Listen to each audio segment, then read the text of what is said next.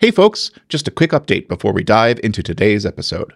We're taking a brief break for Memorial Day, but in the meantime, please enjoy this rebroadcast of one of our most downloaded episodes a conversation with Tulip CTO Rony Kubat discussing the complexity of the shop floor and bridging the physical digital divide in industrial tech.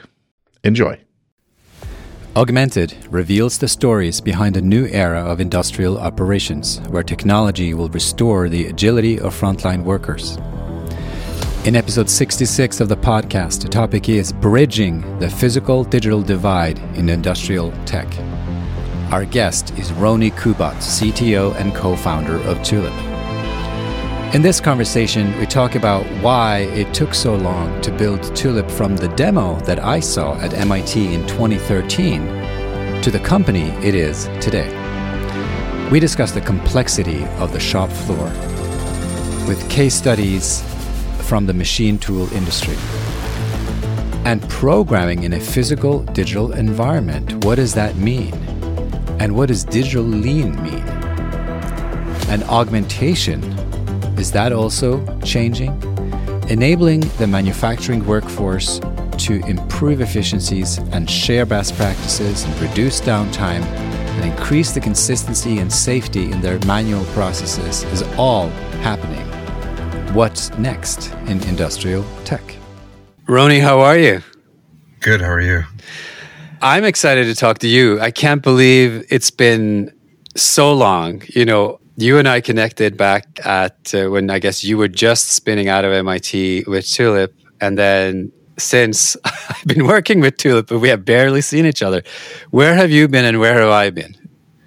yeah. So, I mean, it was it was maybe like uh, six or seven years ago, and we were spending a bunch of time back with uh, at MIT and through the ILP there, and that's that's when we, we first met. And then uh, you know you came to Tulip, but you came in the middle of a pandemic, so we, haven't uh, haven't been able to you know spend much time. And also, I you know moved to Germany for for seven months, um, which also made it more difficult. So, um, but you know, it's good to be back back home. Yeah, no, we'll get to that, uh, Rony. I, I must say, here's how I wanted to start. We haven't talked about this, but I think you grew up in Massachusetts. Is that right? You went to Lincoln Sudbury yeah. High School. That's right, uh, home of They Might Be Giants. exactly. But then things took a different path, I must say. Your journey to four degrees at MIT, that's, I'm not going to sugarcoat it. It's hard to compete with. Not that I'm competing, but I could imagine some people getting a little intimidated by four MIT degrees. What, what went into your head? You just wanted to ga- gather yeah. degrees. it's a collection. No, the um, the short of it was at MIT. There's um, there's both computer science and electrical engineering, and then there's sort of a joint uh, program, sort of in between in between the two of them. I wanted to do you know robotics for the longest time, and so I, I, I started out in this in the joint program. Uh, realized after a couple of years that I hadn't actually taken any double E classes beyond the initial required ones, and so realized that it was actually just computer science. But back in the undergraduate days, you know, one of the reasons I ended up at MIT was because of this one class. At the time, it was called 270. Now it's called 2007. It was, uh, you know, it's the famous uh, class where they give you a box of parts and you build a machine in the course of the semester to do some competition. And I remember you know, seeing, uh, being in middle school and seeing Scientific American Frontiers, and they would showcase uh, 270. I was like, I, I have to go there. So to be there, you have to be to take that class. You have to be a mechanical engineering uh, major. So I had to add mechanical engineering to take the class, and then you know ended up uh, on the uh, the five year plan to to finish that off. Um, so that was uh, that's how I ended up in in the undergraduate days.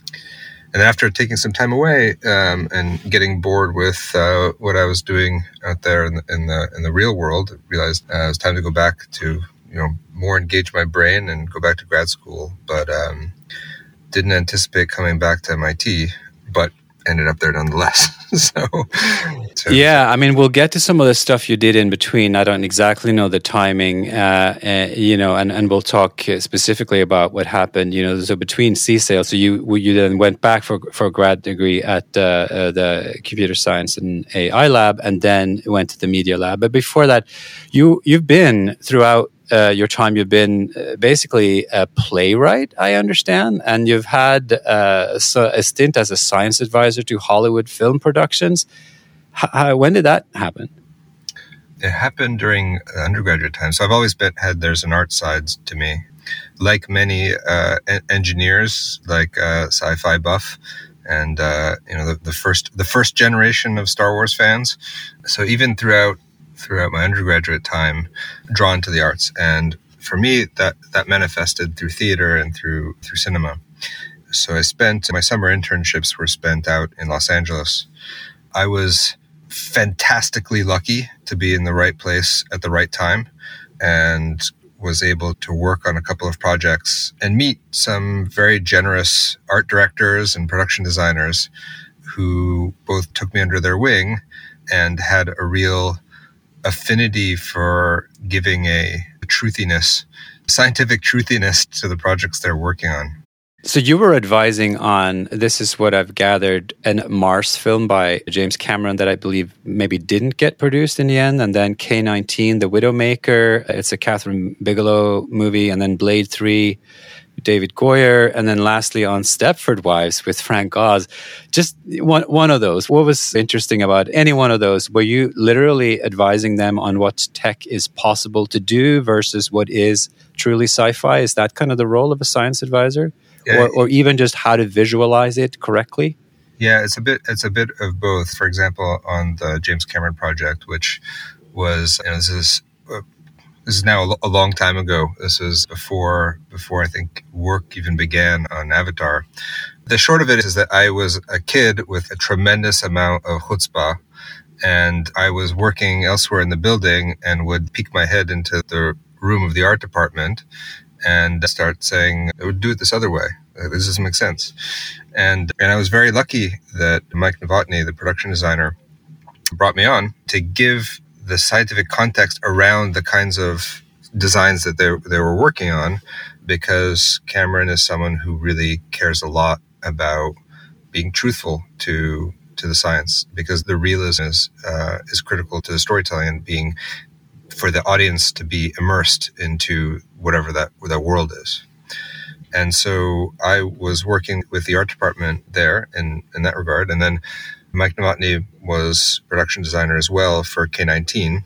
And so I remember being in the middle of some architecture class and getting a phone call. Some set designer asked me, How do Russian torpedoes work? no idea. I'll find out for you. Oh, yeah.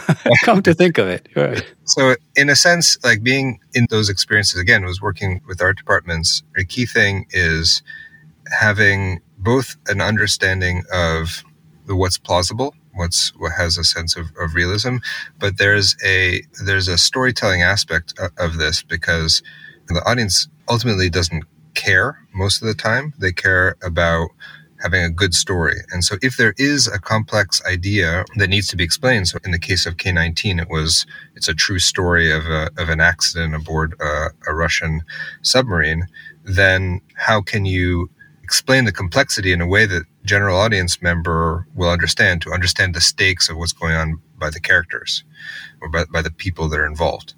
That's one one side of it. The, the other side of it is that there's so much incredible things that are happening in the real world and in the sciences and engineering that bringing some of those ideas can create unique stories.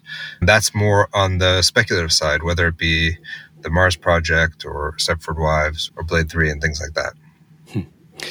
Look, I'd, I'd love to keep talking about this. Uh, this is extremely interesting. I'm sure many, many an engineer would love to have had that role, even to dip into it for a second, because I, I, guess it really just com- combines, right? It combines deep science with communication, with obviously a, a, little bit of sci-fi intermixed.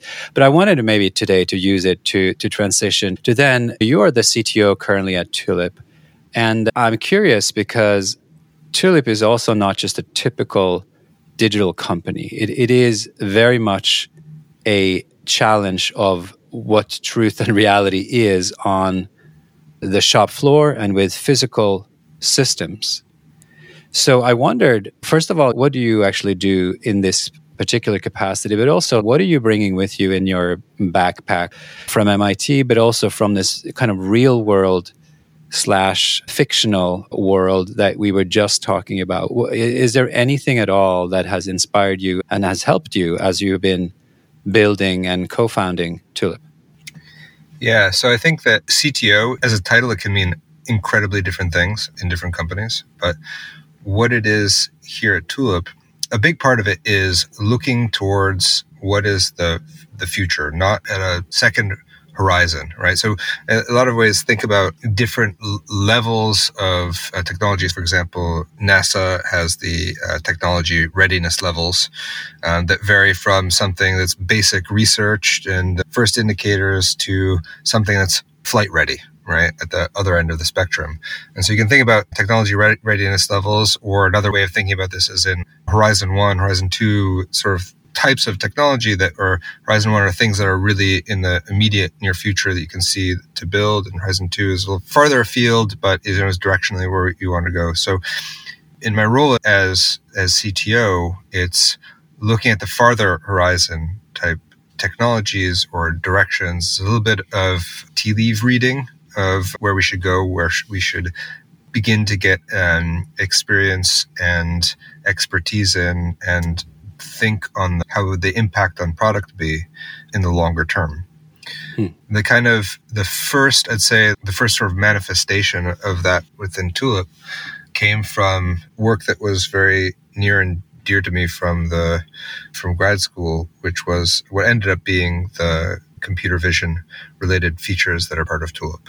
And I wanted to get to the computer vision part because there's always this talk of what's a good demo. I thought that the demo for Tulip, the initial vision demo for Tulip that I saw, I guess the first time perhaps in your headquarters when you were just five employees or something, was one of the demos of the decade for me. I truly saw what you were trying to build. And I thought, this is very unusual. It's also extremely compelling and very hard to do at the same time. I wanted to ask you so, when you created that demo, did you realize how long it would take to turn that into a product, which I guess it actually shipped this spring, right? So that's what, seven, eight years later. And then why did it take so long?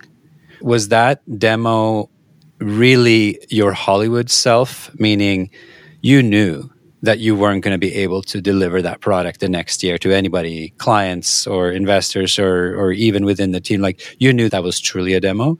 Or is it just that in order to create an industrial company of that scale that you are now creating, you have to awe people with a bit of sci-fi. And then obviously, kudos to, to Tulip. It is now built. Just comment a little on the demo. I'm not the first, by the way, who has been super impressed by that demo. Obviously, it must have been part of the first clients. It must have been getting investors on board. Mm-hmm. It was a smashingly good demo. It was a great demo. That's really the the Media Lab uh, DNA coming through right? And so the MIT Media Lab is has had for a long time culture the, the demo or die culture, and so having creating a, a magical reality in a sense that's as driven by real technology is that's part of the training effectively that you get at the media lab the productization part of it, how long it took us to get to something where it really was now how it's manifest within Tulip, really speaks to the real demands of the industrial setting where you can't be 99% good, right? Imagine you're working on your tablet and one out of a hundred times your mouse press or your finger press on the on the screen just doesn't register or does something wrong. Like how long would it take you before you threw it against the wall and like never picked it up again? Right? You yeah, not very long. I had some of that happen, and obviously sometimes it's the battery, other times it's it is truly a defect. But yes, you get you go completely ballistic, even if it is one in a hundred. So it's getting that last fraction of performance accuracy, what have you, that is the, the hard part that takes you from something that you can imagine a future to something you can work with day to day. And that's, there's just a ton of work that's part of it. The other thing that happened between those very early demos and today was I guess, a recognition of the tremendous amount of low hanging fruit that's out there within the industrial space.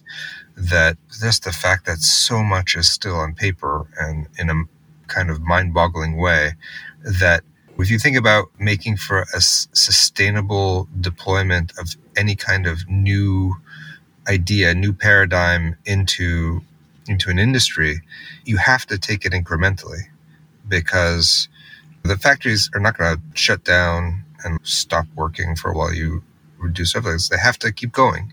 It's as much uh, an introduction of a new technology is as much a person related change management challenge as it is the pure tech. And so, with all the low hanging fruit that's out there and the requirements for both the change within the organizations as well as for performing products, that is the why we sort of went the direction we did. I have to add to that as well is that since we started Tulip, whatever it was, seven years ago or so, that's a lot of performance increase just from pure computer performance increase that, that happened during that time period, and also an enormous amount of research in computer vision that has occurred since then that we were able to take and bring into the product. Things like neural networks, which have been around for decades and decades, made some really important leaps because uh, all of a sudden you could reuse graphic cards to start training these networks. And also the techniques by which you were able to train them became different. And also the amount of memory that you could have on board massively expanded. And all of a sudden, things that were impossible before became not only possible, but really accurate and performant and inexpensive enough to be able to deploy. It's funny you say that because you also said to me the other day that current AI is mostly fancy regression. So you, are combining on when it comes to hard compute on very specific items like like vision. There's been progress, but then you, are also a bit of a myth debunker, right? You're not just sci-fi in the clouds kind of a person. So you're also pretty realistic on AI versus machine learning. Is that kind of how you would divide it? There's a lot of good machine learning happening, but this like fantastic sci-fi world of true AI, you're not enormously optimistic that we're there yet. Yeah, it's a fool's errand in some ways to really predict the future because you're just going to be wrong in a lot of ways. So you've discussed it on your podcast as well, the challenges of it. So I'm, I am continually surprised when some new result comes out. For example, one of the best known recent advances is GPT, which is a, text based, effectively a text completion engine trained on the internet, which you can start typing something and it'll complete complete an answer in a very shocking and surprising way in how effective it is. But that's not that that is a fancy regression model in, in a sense. It's like given some trajectory in this super duper high dimensional space,